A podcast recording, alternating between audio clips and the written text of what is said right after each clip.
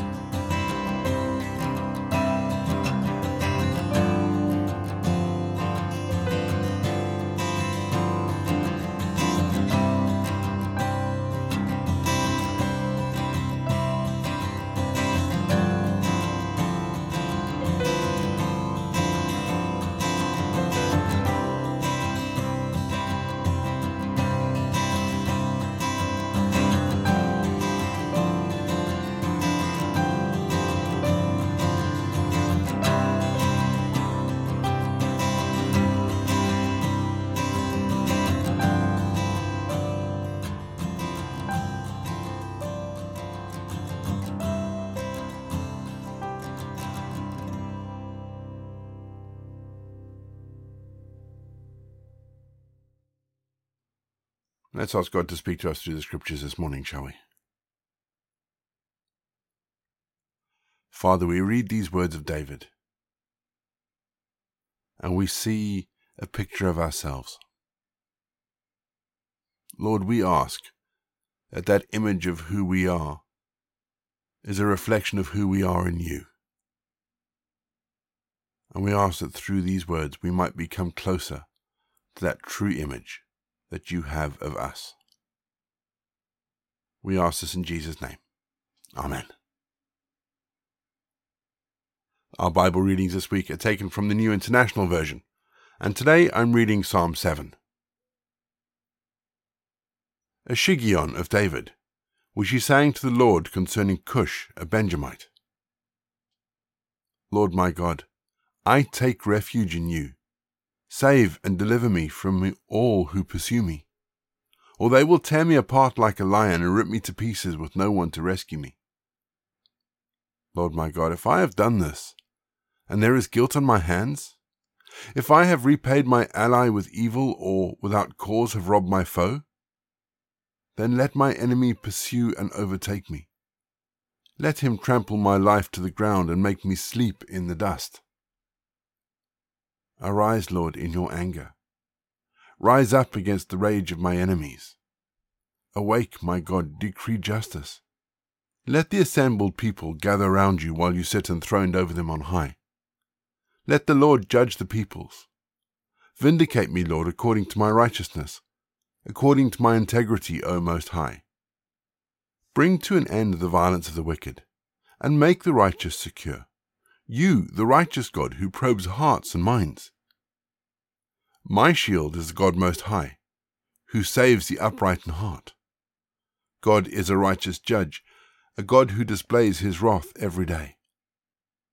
If he does not relent, he will sharpen his sword, he will bend and string his bow. He has prepared his deadly weapons, he makes ready his flaming arrows. Whoever is pregnant with evil conceives trouble and gives birth to disillusionment. Whoever digs a hole and scoops it out falls into the pit they have made. The trouble they cause recoils on them. Their violence comes down on their own heads. I will give thanks to the Lord because of his righteousness. I will sing the praises of the name of the Lord Most High. We're going to have our second piece of music, just to give us some time to think about the bits of scripture that have caught our attention. And then after the music, we're going to pray.